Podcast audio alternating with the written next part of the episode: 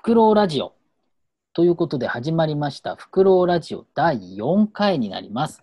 えー本日、えー務めます、えー情報社会学を研究してます、塚越健二です。そしてもう一人は、はい中野大熊弘樹です。はい、よろしくお願いします。今日はですね、えっと、もう一人新メンバーといいますか、あの、配信では新しく参加される方がいらっしゃるので、えー簡単に、あの、紹介していただきたいと思います。お願いします。はい、えー、普通の会社員やってます、米次と申します。私自身は、まあ、学生時代にあの宮沢賢治の作品にものすごく惹かれて、一時期没頭していたというような、まあ、時期がありましたので、研究会に普段参加しており、今日初めてラジオにお邪魔しているというような感じです。よろしくお願いします。はい、よろしくお願いします。あの、米次さんはね、あの、卒論で宮沢賢治の話を書いて、で、宮沢賢治を題材にして、まあ、今日もこの配信か、その次の配信あたりで、その話もあのお聞きしたいんですけれども、まあ、どちらかというと、こう、作品に本当に共鳴してるというか、宮沢賢治に共鳴して、書いたものに共鳴しているという立場から、いろいろ思ったことを、えー言ってもらいたいかなというふうに思っています。で今日のテーマなんですけれども、あの考えてみれば3回やったんですけれども、宮沢賢治についてろくに喋ってないと、えー宮沢賢治がどうだったとか、えー宮沢賢治の思想とつながってますとかっていろいろ言ったんですけれども、肝心のお前、宮沢賢治何を言ってきたんだろうとかっていうことをですね、ほとんど言っていなかった、断片的にしか言っていなかった。っていうことで、まあ、ちょっと一回ちゃんと宮沢賢治についての会をやりましょうということで、えー今回は宮沢賢治会ということになります。なんですけれども、当然ですね、宮沢賢治の全てを話すことはなかなか難しい、えーいろんな捉え方がある、まさに思想っていう意味でも、えー捉え方がたくさんあるので、まあ、ちょっとリスナーの人にも、こう、宮沢賢治詳しく知ってる人もいれば全然知らない人もいるので、なんと言いますか、こうトピックからですね、宮沢賢治のこう生きてきたあ現実的なトピックからいろいろな関連について考えようかなというふうに思っています。で、今日の、えー課題図書になっているのは、奥間くんなんだっけ？正式名称で言うとね、宮沢賢治の真実、修羅を生きた詩人、新潮社から出てる今野勉さんの本になりますね。はい。そうなんですね。まあ、この本、前も第1回目の時にもお話ししたと思うんですが、まあ、簡単に言えば大変、えーいい本で、えーいろんなことがよく分かったということで、しかもまあ、なんていうんですかね、人間宮沢賢治といいますか、作品解説というよりかは、むしろその作品につながっているその人間の部分についての宮沢賢治についていろいろ書いているので、まあ、そこからいくつかトピックを拾っていきたいというふうに思っています。まず一つはですね、まあ、宮沢賢治の、ま、恋っていうことですね。えーそれについてもちょっとお話ししたいというふうに思うんですけれども、まあ、宮沢賢治っていうのはとにかく岩手の、まあ、結構あの裕福なところで生まれた、まあ、お坊ちゃんだったわけですよね。で、まあ、高校に行って、えー、1個下になるんですけれども、えー保坂家内という人と非常に、まあ、懇意にして、えー一緒に雑誌、アザリアっていう雑誌を作ったりして、まあ、非常にこう仲良く、えーいろんなことを一緒にやっていこうっていう話があるんですね。なんですけれども、まあ、あの徐々に徐々に大人になるにつれて、たもとを分かっていくわけですけれども、こう宮沢賢治っていうのは、えー法華経ですね、まあ、仏教の法華経っていうのをめちゃめちゃ信仰していて、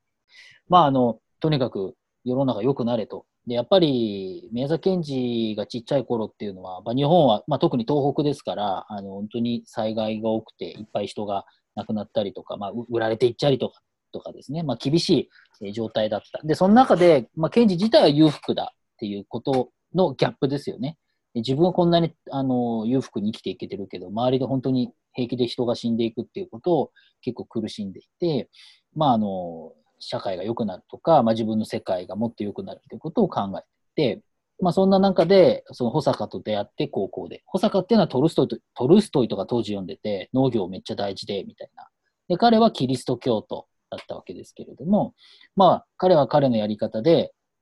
まあ、本当に農業に携わって世の中を良くしようっていうことも考えていて、まあ、非常に仲良かった。いうふうには言われているわけなんですけれども、まあ、どっからか少しずつ、溝ができていくっていうことなんですよね。奥間くんはその溝とかってどういうふうに捉えますか、どういうふうに捉える？まあ、まあ、最初にその溝っていうものができたときは、多分、ケンジと、まあ、保坂家内、その二人が、まあ、学校で出会って、意気投合して、仲良くなって、二人で、二人でじゃないな、あの、その二人が中心になって、同人誌アザリアっていうものを作って、で、そのアザリアが出てから、そんなにこう、時間が経たないうちに、その溝っていうのはできてきたっていうふうに、どうも言われてるんだけど、で、それは結構、なんかこの二人の関係はものすごい熱くて、まあ本当に友達としてすごい親交を深めてたっていうこともさることながら、そのみんなで作った同人誌の中で、なんか往復書簡みたいな感じで、なんか互いの気持ちを、ケンジは家内に向けて、家内はケンジに向けて、そのアザリアの中でね、そういう往復書簡みたいなことを結構やってて、その中でだんだんだんだんケンジの保坂に当てたあのメッセージっていうものが、やっぱり恋愛の色をこう、帯びてくるっていうかね。で、それに対して保坂家内が、まあ、遠回しに、いや、ちょっと恋愛的な関係じゃないんだよ、僕たちは、みたいな感じで、こう、言い始めるみたいなね、そういうところからこう溝ができてきたっていうふうに思うんだけど、あの、その後今の話あれだよね。結構ロマンチックなんだよ。の後の、あの、文通をずっとしてて、で、保坂も結構若くして亡くなっちゃうんだけど、亡くなったんだけど、ずっと宮沢賢治からの手紙は取っていて、まあだから今我々それ読めるわけだけど、なんか結構賢治はね、我を捨てるなみたいなね、ことをずっと書いてたりとかするんで、今からすると、熱い、ものすごい熱いんですよ。で、もう SNS で LINE で死ぬほどやり取りするみたいなのをもうちょっと公的にやってるって感じなんですかね。そのね、好きだっていう、ね、その恋愛の気持ちをこう直接的にはこうストレートには言わないから、こう変にね、なんていうのかな、エロくてっていうか、か表現として随分、なかなかやばい表現になってるまあそうですね。あとアザリアでのかあのそう二人の文章とか読むとね、そう思ったりするけど。なんか、やっぱり、こう、論者によっては、まあ何人かいたら同性愛的、同性愛者だったみたいな言い方をする、あるいはそういうふうに捉えている、まあ宮沢賢治を、そういう見方もあるんだけれども、僕自身は読むと、同性愛とはちょっと違うのかなっていう感じがあったりしますね。まあ少なくとも、同性だろうが異性だろうが、その、いわゆる性的なものっていうのは愛の段階で非常に低くて、レベルが低いもので、小祝農場とかって書いてたと思うけれども、レベルが低いもので、本当に、まあ、意図高き恋愛の段階に行くと、なんか精神的な愛みたいになって、なんかあんまり性別とか超えているし、そのいわゆる肉体的なものとも少し違うのかなっていう感覚は僕なんか読んで、あの、受けましたけどね。まあ、彼は生涯童貞で亡くなったんだけれど、そういう部分もあったかなと思いますけど。うん。でもやっぱり恋じゃないの？愛じゃないの？あれは。どっちだろう？米津さんどっちだと思う？いや、もうちょっと面白すぎてすいません、黙ってばっかりだったんですけど、なんかもう冒頭に宮沢賢治の恋よとかいう話が始まってから恋ってなんだと思ってたら、まさかの同性愛的な方向に話がいったんで、ちょっとこんな展開がと思ってたんですけど、いや、あれですよ。宮沢賢治、その、最後まで童貞だったってさっきおっしゃってましたけど、もうその世界観なんで、賢治としてはもう確実に恋っていうか、愛っていうか、だったと思います。なんていうんですかね。家内からすれば、あの、好きだっていう感情に受け取れるような愛情を向けていたと思うんですけど、賢治自身はそれを、なんか、どう、どう向けていたかっていうか、そんなにその性的な、うん、まあ性的だったと思いますけどね。それをだ出せなかっただけでうまく。だし、なんていうのかな、現代的な意味での性的なとはちょっと違うっていう感じかな。ああ、まあまあそうですかね。うんなんか、いわゆるその、プラトニックなものが非常に強い時代だったじゃないですか。あの、大正時代とかって、確か北村東国っていう人が若くして、えし、し、童貞のまま自殺するんだけど、その時に、その人が恋愛っていう言葉を確か作ったような、だったような気がしますけれども、間違ってたらあれだけど、まあその時にもやっぱり、あの、愛っていうのはその性的な、いわゆるその、性欲的なものじゃないっていう次元で話したりしてるから、まあ、恋であり愛であるってのは間違いないと思うけど、いわゆる私たちのかん今世界世間で言われてるものとはちょっと違うっていう感じかな。うん。いや、この話はなんか触れすぎると広がりそうなんですけど、私、その宮沢賢治の作品にすごく共鳴して没入してっていうような、それは多分、あの宮沢賢治の童貞感に裏支えされていたところもあると思うので、そこがもしなかった場合に、どんな作品になってたんだろうっていう興味はありますけど、まあまあ、童貞一感、童貞感すごい。あ、ごめん、話はちゃったけど。童貞感っていうのは結構、やっぱり一つのキーワードだと思っててー、ポ、イントね。はい。うん、やっぱりケンジの恋愛は、だからそれは今野勉さん、その宮沢賢治の真実を書いてる今野勉さんなんかも、まあ、遠回しにそういう感じでやっぱ言ってるんだけど、やっぱ童貞特有の、なんていうんだろう、観念的で、ちょっと抽象的で、妄想的な恋愛っていうものが、なんか賢治の、まあ、なんていうのかな、その保坂かなえとの関係の中でね、どんどんどんどん膨れ上がる過程。で、それが元になって、こう、いろんな作品ができてきてるみたいな。そういう流れで、まあ、今野さんの、まあ、宮沢賢治の真実は、結構中盤ぐらいはそういった流れでずっと書かれていくんだけどね。あの、童貞としての宮沢賢治っていう本が、筑馬新書から出てるんですよ。で僕、大学生の時に読んで、面白かったなと思ったのは、要するに、まあ、いわゆる宮沢賢治の童貞っていうところに注目して、確か人類学者の人が書いてたかな？なんかあ文学の人かな？書いてたんだけれども、まあ、要するにその、いわゆるその贈与する、与えて与えられるっていう感覚を超えていると、宮沢賢治が目指していたの。まさに銀河鉄道の夜とかっていうのは、最後の方とかは、本当純粋犠牲で、でもその自分が犠牲を、あの、えーだから、えージョバンニじゃない、カンパネルラが犠牲を行っているっていうこともすらあの気づかれないっていうことが大事だったりする。いわゆる人類学でいう、えー贈与っていう、贈与経済っていうのは、お金のやり取りじゃなくて、物々交換じゃなくて、なんか贈り物で経済が回るって話だけど、まあ、そのもうちょっと上にっていうか、あの違う概念で純粋贈与ってなって、相手に気づかれないレベルで、えー相手に何かを与えているっていうですね。まあ、あの、よく言われてるのは、あの、マドカマギカの最終回とか、そういう話だっていうふうに言われたりうする。んもしかしたら宮沢賢治っていうのは、そういう、そういう、その、童貞の段階がなんか、わーっと何次元にも言ってる人なのかもしれないですよね。いや、最終的にでも贈与の次元に到達したとはいえ、でも結構終盤とかは、まあ、贈与どころじゃなくて、もう結構保坂家内にもう自分が信奉してる法華経日蓮宗、そうなんだよもうね。お前も入信しろっていうことでね、すごい強く迫ったりとか、まあ、その会いたい気持ちっていうのを保坂に手紙で何回も何回も病的なまでにこう送りつけて、で、保坂家内に、まあ、あんまりこうね、はかばかしい返事がもらえないと分かると、もうすぐにこう、精神的にこう塞ぎ込んでで そう少しそういったのを象徴するヤバめの詩っていうのをね作るだったりとか、まあ、かなりそういう意味では収まりの悪い関。係性で中盤は来てたとは思うけど、ねだから、南明法蓮華経こんな話でいいのかないいんじゃない？南明法蓮華経と書きまくって送りつけるみたいなことをやったりとか、あとそのあ、れ怖かったと思うよ保坂かなりちょっと東京に行った時に上野かなんかが、あの、図書館でちょっと会うんですよね。であ何を絶対説教だだったと思う賢治に。久しぶりに会うんですよね。多分3年だか4年ぶりかぐらいに、何が話されたからもうわからないんだけどね。うん。うん。っていうのがあったりして、まあ、要するに、えー本当に簡単に言うと、お前、その、法華経来いやみたいなことを、あ愛とこう宗教とかいろいろ混じって言うんだけど、保坂は、ふざけんなと。まあ、自分はその農業をするっていうことで、まあ実際保坂ってのは亡くなる前まで農業をいろんなところで教えていくっていうあの活動するんですけれども、その地道に農業をしていくっていうことがあの大事なんだっていう言っていて、まあおそらく、今野さんも言っていたけれども、おそらく、お前、その宮沢は、あお前、金持ちの坊ちゃんで社会がどうとかなんとかって言ってるけど、お前何もしてね、すねかじってるだけやないかいっていうふうに言われていて、で、それでガチンと来て、まあ、失恋もあったり、それもショックで、で、そこから、なんか気分変えましたみたいな感じで、その自分農業やりますってことで、何でしたっけ？な、な、ななんとか協会っていうのを作るいくわけですよね。いやちょっと雑すぎるよまとめ方が いいでしょ、別に。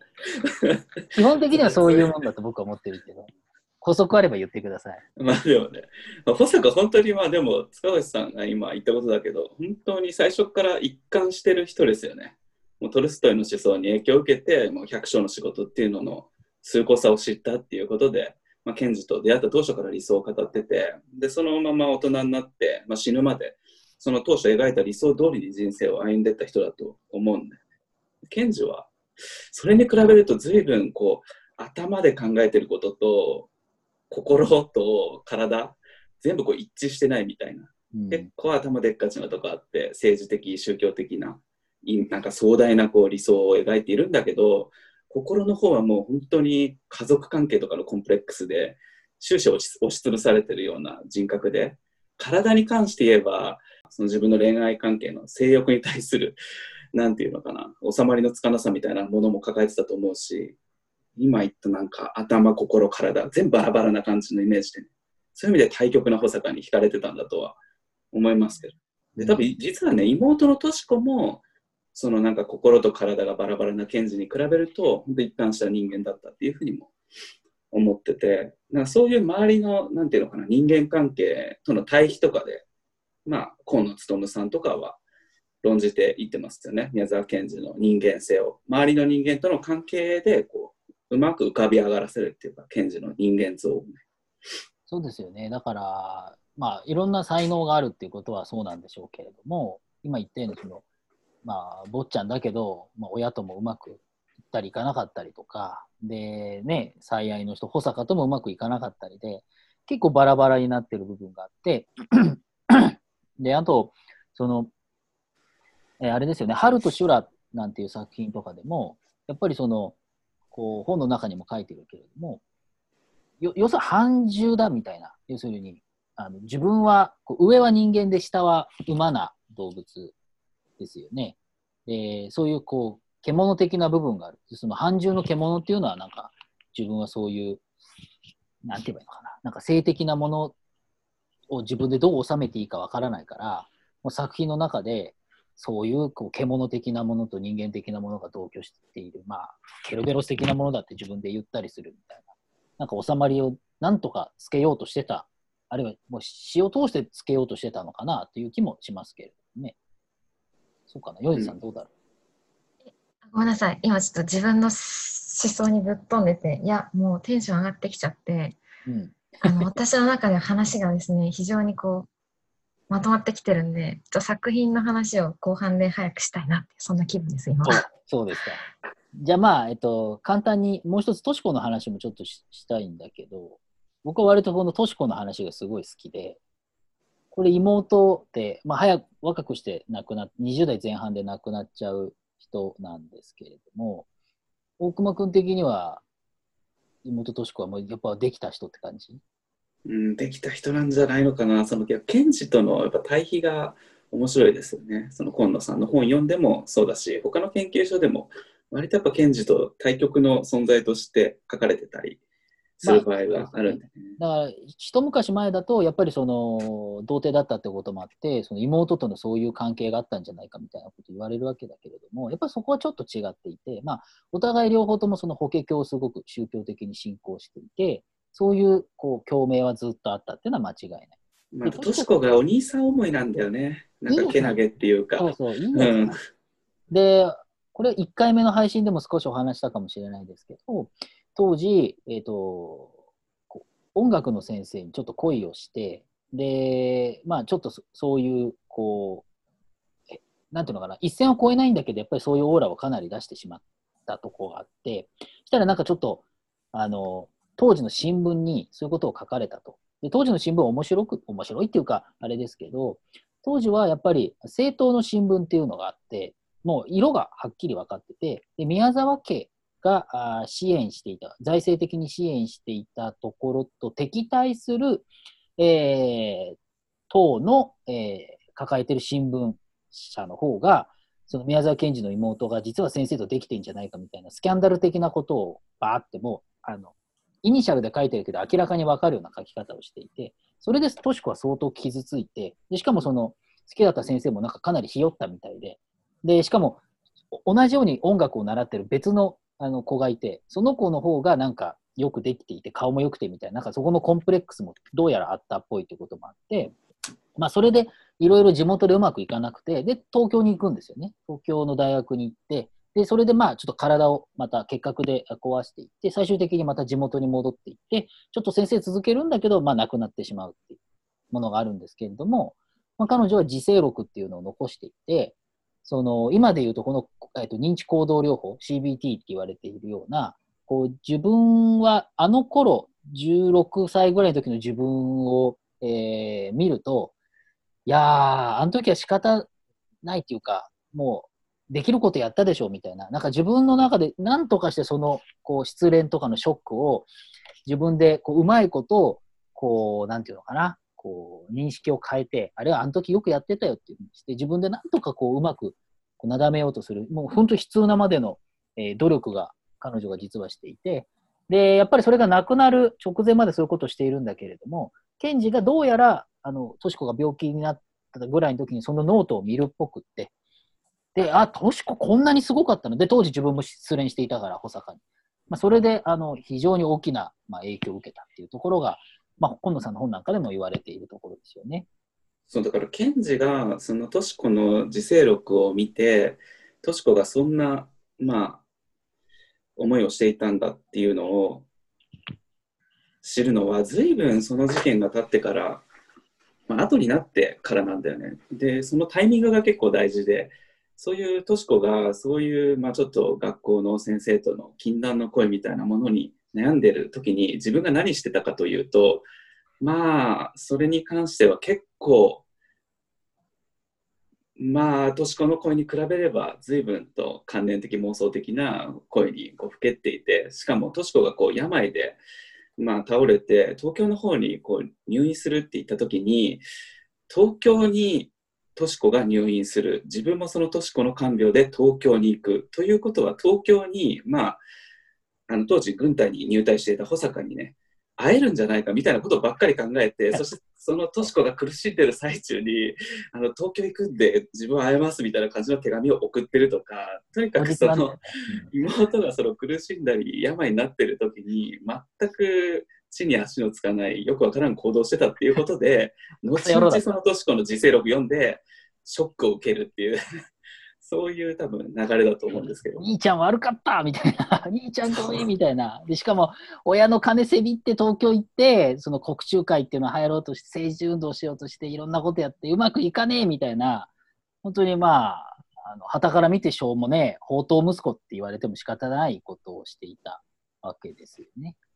やっぱりそのあたりで、えー、こう、二つの、まあ、今言った妹のことと保坂のこともあって、まあ、それである種決別っていうか、そこからどうなるかっていうことで、春と修羅っていう作品だったりとか、春と修羅はそのちょ、ちょ、後だっけ？その後ですね、春と修羅が。いや、だから、この本は、だから、今言ったみたいに、としこの、まあ、高校時代の先生に対する、まあ、禁断の恋。で、あと、もう一つ、検事の、その、同級生の保坂かなえの同性の人に対する禁断の恋っていう、その二つの禁断の声が、まあ、軸にはなってて、で、そのとしこの、まあ、恋のこの恋破れたことに対するその対処するそのやり方に対して検事のその、まあ、恋に対する対処の仕方っていうのが作品制作詩の作品の制作だったりとか、まあ、その後に続く童話の作品の制作だったりとかっていうねだから、まあとしこにと、そうだね。だから、にとっての自制録が、ぱり彼にとって、宮崎賢治にとってはこう作品を作っていくっていうことで自分の中で消化していくっていうプロセスになっている考えていいのかな？うん、そういう感じだと思います。まあ、その対比で結構書かれてはいますよね。だから、やっぱりこの、あの、宮崎賢治よく知らんっていう人、僕も全然知らなかったわけですけど、この文庫になってるから、結構かなりおすすめですよね。単単純にその、あの、読み物として面白いというか、あの、こうああ、いつの時代にもこういうことあんな、みたいなものがいやもうある。でも何がすごいって、この、なんていうか、今野勉さんがすごいよね。でも、死ぬほど調べてる。すげえめ。ちゃくちゃ調べてる、その執念っていうか、心構えがもうすごすぎて、妥協一切なしですからね。いや、だって、物が、うん、文語誌、なんか謎めいた文語誌の意味を探るところから物語は始まるんだけど、その本の。でもその手がかりをこう探すために、もう当時の新聞とか、当時の気象観測の記録とかはもとより、まあ、当時のその地図をもとにして自分で何回も花巻の方に行ってみて、まあ、地政学的な観点からも調べてみたりとか、もうなんか、あの姿勢にまずはよくここまで調べるなっていう驚きもあったりして、そういう意味でも面白い本だと思います。だから、銀河鉄道の夜って4回書き換えられて、まあ一応未完で、最終ではなくて、賢治は亡くなってるんですけれども、その1項目のその原稿には、あの、星祭りっていう、まあ要するにお祭りの時の話をしてるんだけれども、ケンタウル祭、ケンタウルス祭。ケンタそうこケンタウル祭って書いてあって、それがもともとは星祭りっていう、だから七夕のお祭りの話をしたんですよね。それもケンタウルス祭っていう謎の言葉に置き換えていて、そこからいろいろ考えていって、で、すげえなと思ったのは、その、ケンタウルスっていうのは、えー、夏に見えるものなんですよね。で、冬だとほとんど見えないんですよ。だけど、えっ、ー、と、保坂のことを彼は土星の君っていうふうに呼んでいて、保坂は、えー、星で言うと土土星を、えー、保坂に見立てていて、で、七夕って、七夕って基本的に織姫と彦星がこう星、星上で会えるわけじゃないですか、あの季節に。で、その真逆の真冬の時期に、ある時間帯だけ、えー、そのケンタウルス座、つまりその半分は野獣でみたいな自分のことをケンタウルス考えていて、それと土星の君、つまり保坂に会える日っていうのが、えー、一瞬だけあるんですよね。で、それを確かめに行くためにわざわざ予定をキャンセルして、正月明けぐらいの1月の頭に、ね、夜中の海岸に行ってるっていうことまで分かってるんですよ。で、その、ケンジの日記見ると、か動向を見ると、そこに行ってるってことも分かって、当時の早見、えー、星座早見表を見て、その時間合わせると、あ、ケンタウルスと土星が会えるみたいな。じゃあ、つまりそれを確かめに、あの、ケンジは、その行っていたんだ、その場所にっていうことを、まあ、今野さんは突き詰めるわ、突き止めるわけですよね。ああ、やっぱりじゃあこの星祭りっていうケンタウルス祭っていうのは、つまり、その、なんとか自分と保坂が星の中で会える、会うっていうためとか、そういう、あの、いくつかの意味を散りばめていたっていうことを、まあ、ある種実証することになっていて、めっちゃいい話だよね。いいい話だけど、やっぱりケンジちょっと異常だよね。異常異常。現実と物語がもう完全にやっぱ逆転しちゃってて、いやー、でもそれもまたケンジの面白いところなんですよ。多分最初の方とかはね、結構ちゃんと現実にいる自分、宮沢賢治が、ちゃんとこう、なんていうのかな、自分のコントロール下で作品を作っていく、歌を作っていくとかっていう流れなんだけど、多分やっぱりだんだんだんだんね、その現実と物語の立場っていうのがこう反転していって、まあ、そういったところもまた面白いところだと思うんですけどね。いい年こいた大人ですよね、その、宮沢賢治。いや、そうですよ。だってその時もう30歳ぐらいだったんじゃないのかな。かな、いわゆる、星、星の中で、なんかその、ないと、それこそその、夜空の中で家内と俺がみたいな。そうそう、童貞の話出てましたけど、やっぱ中学生とかがなんかいろんなことを考えるっていうのは、まあわかるんだけれども、いい大人になっても、あの、そんなことを永遠と考えてずっと引きずってっていう。すごい、本当に。なんか、ね、心が丈夫じゃないっていうかガ、ガラスのハートなんですかね。いや、その私、お恥ずかしながら今話に上がってる本を読んでいなくて、っていうのも、ね、え論文書いたんじゃないのかっていう話ですけど、あの、作品を感じたいと思ったら、どこまでその作者を知りに行くかって、ね、結構も問題っていうか、あのあ、あるわけですよね。で、まあ、そこまで深くは終わんないで作品ばっかり読んでいましたと、まあ、いうこともあって、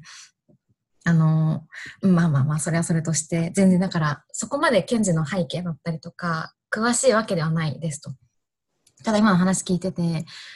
いや、すごく面白いなって、やっぱりこう人間が肉付いてくると、よりそこからなんかこう感じるものもあって、で、宮沢賢治の作品って、なんかその、分断、いわゆるその分断会で、あんまりこう、表を振って語られないわけなんですよね。なんか、あんまり作品としてこう、うん、大々的に認められるものじゃないっていうか、なんか、なんか、なんかそういう空気があると。で、なんだろうな、なんて、それは、まあ、あの、北中海のことだったりとか、結構その戦時中に戦行こうよ、みたいなキャッチフレーズに使われちゃったりとか、まあそういった安易に拾われたりする部分もあるので、危険っていうふうになんか、なんとなくあるのかななんて思ったりしてたんですけど、その人間性が紐づいてきて、その作品っていうところもなんか改めて、いや、なんて言うんだろうな。その今の人間の話を聞きながら作品を見ると、本当により作品をちゃんとこう感じ取れるというか、危険じゃないよって、あの、ケンジすごい可愛いなと思って、あの、なんて言うんだろう。その作品だけ見てたら本当に危ないって言われちゃうんですけど、これ人間と一緒に語っていったら本当にちゃんと受け止められるんだ、この作品を素晴らしく正しくって思って今感動してるっていう感じです。だから読もうかなって思いました。僕なんか逆逆ですよ。宮沢賢治の作品だけ見ると意味がわからないっていうのが正直で。何のこっちゃわからんっていう。え僕も前も言いましたけど、あんま感覚がないから、逆にこの人間性がわかると作品も読む気が起きる。うんなんか強くない人が書いたからこそ危ない匂いをはらむ作品に仕上がってて、だからそれだけこう受け止めちゃうと結構危ないんですけど、彼の弱さをこう、なんていうんですかね、彼が彼自身のその弱さを、うーん、慰めるって言ったら怒られるかもしれないけど、なんかそういう側面もあって、よりどころになるような作品を書いちゃったから、書いちゃったから、いやなんだ、いやそう、彼が結。構軸足がね、あんまり、うん。さっきも言ったけど、現実の方に軸足があんまりないんだよね。うんうんうん。そのダメな現実、自分があんまり生き生きと生活することのできない現実とは、うんうんうん。なんか違った世界観をあのまた別に作品の上で作り上げて、で後半はもうその作品に現実が飲み込まれちゃうみたいな、それってやっぱりね。ね、今生きてるこの 時間を真剣に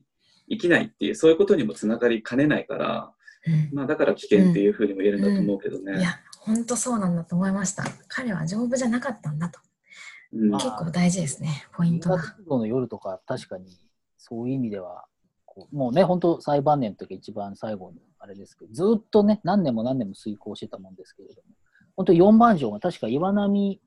えーなん、とか文庫、現代文庫かな、かなんかにあの全部の編、バージョンがあるのがあって、面白いですけれども、やっぱりあの直前まで第4項って言われてる最後、我々がよく知っているところの前までは、えっと、ブルカニロ博士っていうのがいきなり出てくるって有名なのがあって、それはその、いきなり解説するんですよね。あどこういう理由であのじ、実は壮大な実験だったよみたいな、この銀河鉄道の夜はって。話してくれるっていうのがあって、で、結構そのブルカニロ博士の方が大事だろうっていう人も、あの、そこがあった時の方が大事だろうっていう人もいるんだけれども、あの、削除するっていうのは、あの、その国中会との、えー、なんていうのかな、宮沢賢治にとっての決別っていうのもあるんじゃないかっていうのに読んだりも、確か今野さんはしてたよね。まあそうだね、天井行きの切符、その銀河鉄道に乗るための天井行きの切符っていうのが、いわゆるなんか不思議な文字が書かれてる切符っていうふうに言われてるんだけど、まあ、その不思議な文字っていうのは、まあ、サンスクリット語で妙法蓮華経を示す文字だっていうふうに言われてて、でそれを与えてくれたのがブルカニロ博士っていう、その天井行きの切符を与えてくれたのがブルカニロ博士っていう位置づけだっていうふうに思うんだけど、それやっぱ賢治の中では、その指針を示してくれる妙法蓮華経の道、そしてそれを与えてくれた国中会の、まあ、代表田中知学のことだとかっていうふうに言われてたりするんだけど、田中地学ってね。その田中地学っていうのは国中会っていうのを作っていて、まあ、いろんなあの思想はあるんだけれども、やはりあのこう戦争とかに非常に近しい、えーあのせこう団体だったりするので、やっぱりそこでこう宮沢賢治は戦争にさあの賛成したりとか、そういうなんていうんですかね、まあ、いわゆる戦前的なこう危ない部分っていうのが非常にあると言われている、まあ、団体なわけですよね。だからそこに非常に入っていたっていうことで、まあ、戦後忌避されることにもなるわけです。まあ、ちょっといろんな観念があるんですけど、そのブヌカニ博士っていうのが田中地学だっていうふうに、まあ、考えることができるってわけですよね。でそれをまあ4回目の改定の時なのかなもう丸々サクッと消してしまうみたいな、うん。まあ、それは今野さんが語ってるところによればまあそういった国中会との決別何かそういう大きなものに支えられて生きていくっていうよりはもう妙法蓮華経と自分が一人で向かい合ってそして生きそして死んでいくっていうそういう構えを、まあ、作るために賢治が童話の中でこうまあ、あえてそういう物語にこう編集し直したんじゃないかとかっていうふうに、まあ、語られてはいますけどね。うん、ここはね、本当に、もう本当、国中会も含めて語ると、本当にあの難しいかつ、しかしあの豊かな話だと思うから、これはまあ、いつかね、別行で、あの別でゆっくりやりたいなと、個人的には思ってるんですけれども、まあ、あの銀河鉄道の夜に関して永遠と喋るっていうのをもうちょっとややったら面白いかなというふうに僕なんか思ってるんですけど、まあ、あのとにかく宮沢賢治っていう人は、あの今言っただけでもたくさんいろいろあってですね、聞いてる人も分かったような分からないようなっていうところがあるんですけれども、ただ、やっぱり私たち、基本のあの宮沢賢治のラインになってるのは、この言った今野さんの本で、僕なんかは結構感銘を受けてて、まあ、人間宮沢賢治の行為だったり、でそこからそういう国中会とか、えで最終的にはこう、農業が大事だっていうことになって、自分も農業に入っていって、で農業にいっぱい従事して、いろんな仕事する中で体壊して死んでいく、亡くなっていく。えー、36か7ぐらいで亡くなってるんですけれども、あの必死に本当に最後の2、3年は病気なのに必死に働いてるということも、まあ、よく言われていて、まあ、それが、まあ、よく言われてる今、大熊さんが言ってもらったように、自分のことなのか、あるいはこの社会とのことか、いろいろ考えていたのかとか、あの彼の思想は読み方にもよるんですけれども、まあ、どうでしょうね。こんな感じで、なんとなく宮沢賢治のことをいや、ざっと大急ぎでなんかやってきたって感じがするけど。一応ね、フクロウラジオ、宮沢賢治の思想をもとにって言ってるから言ってるんですけれども、まあ、とりあえず1回ぐらいちゃんと宮沢賢治の話しないとダメかなと思って、えー一応最低限の側は、側というか、こういう人ですよっていう話。あれあれは我々の見方としての宮沢賢治はこんな感じかなというところ。うんこれ多分、ちゃんと宮沢賢治研究してる人からすると、なんか割とぶっ飛ばされそうな。まあ、そうだと思う。でもだけど興味が湧くような感じでそうそ語れてますよね。私たちは宮沢賢治の研究者ではないですから、そこは知らんということは言っときうます。んこれは ある程度自由に言わせてっていう、我々はこう読んでるっていう感じの宮沢賢治論で、まあ、もちろんもう細かくね、本当にたくさんいろいろあるんで、なんとも言えないんですけど、こういうところに我々惹かれてるよっていう話ですかね。はい。ということで、えー長くなったので、今日の配信、今回の配信はこれにして、この後、連チャンで、えー今度はもう少し宮沢賢治の思想全体、あの、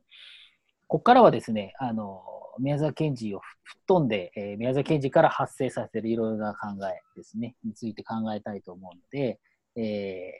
ーまあ、ちょっと米次さんの話なんかも聞きながら、えーいろいろ続けたいと思います。ということで、今日の配信は今回これにまでにして、次回の配信をお聞きください。